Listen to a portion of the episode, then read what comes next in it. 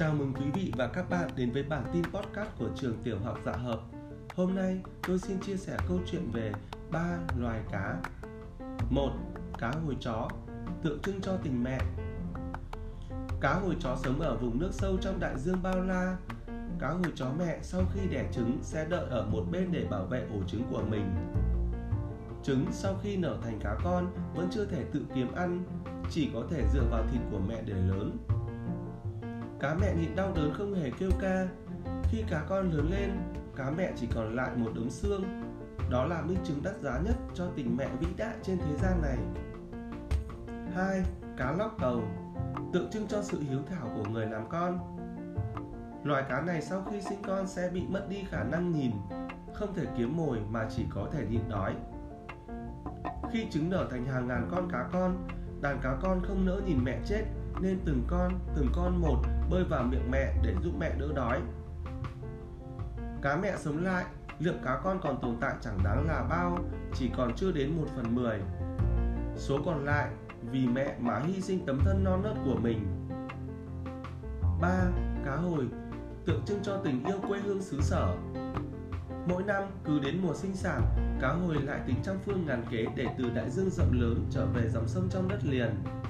Bởi lẽ, loài cá này không sinh nở ở các vùng biển nước mặn, mà di cư bơi về dòng nước ngọt nơi chúng được sinh ra để tiếp tục đẻ trứng.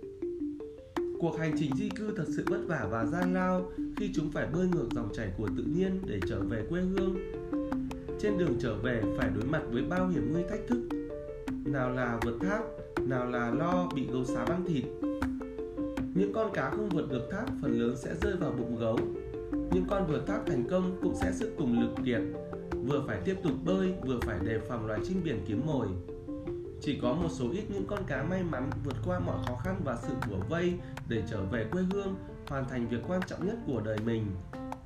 Đó là tìm con đực, giao hợp, đẻ trứng và cuối cùng là chết yểu một cách yên bình ở chính nơi mình sinh ra. Và khi mùa xuân đến, đàn cá con lại trôi theo dòng nước ra biển, bắt đầu hành trình cuộc đời mưu sinh của mình. Chúng ta hãy thường xuyên nghĩ rằng trên đời này có ít nhất ba con cá khiến chúng ta phải cảm động. Con cá thứ nhất chính là cha mẹ, người đã cho chúng ta sinh mệnh, luôn dõi theo mọi bước chân ta đi, không trách cứ oán giận, sẵn sàng hy sinh tất cả cho con cái mà không hề đòi hỏi bất cứ điều gì. Con cá thứ hai là con cái, từ khi oa oa cất tiếng khóc chào đời, con cái đã hoàn toàn tin cậy và ở bên cha mẹ cho đến già. Con cá thứ ba là cố hương, bất luận là đi xa đến đâu cũng sẽ có một ngày chúng ta tìm cách trở về quê nhà. Cảm ơn quý vị và các bạn đã lắng nghe. Xin chào và hẹn gặp lại ở bản tin podcast tiếp sau.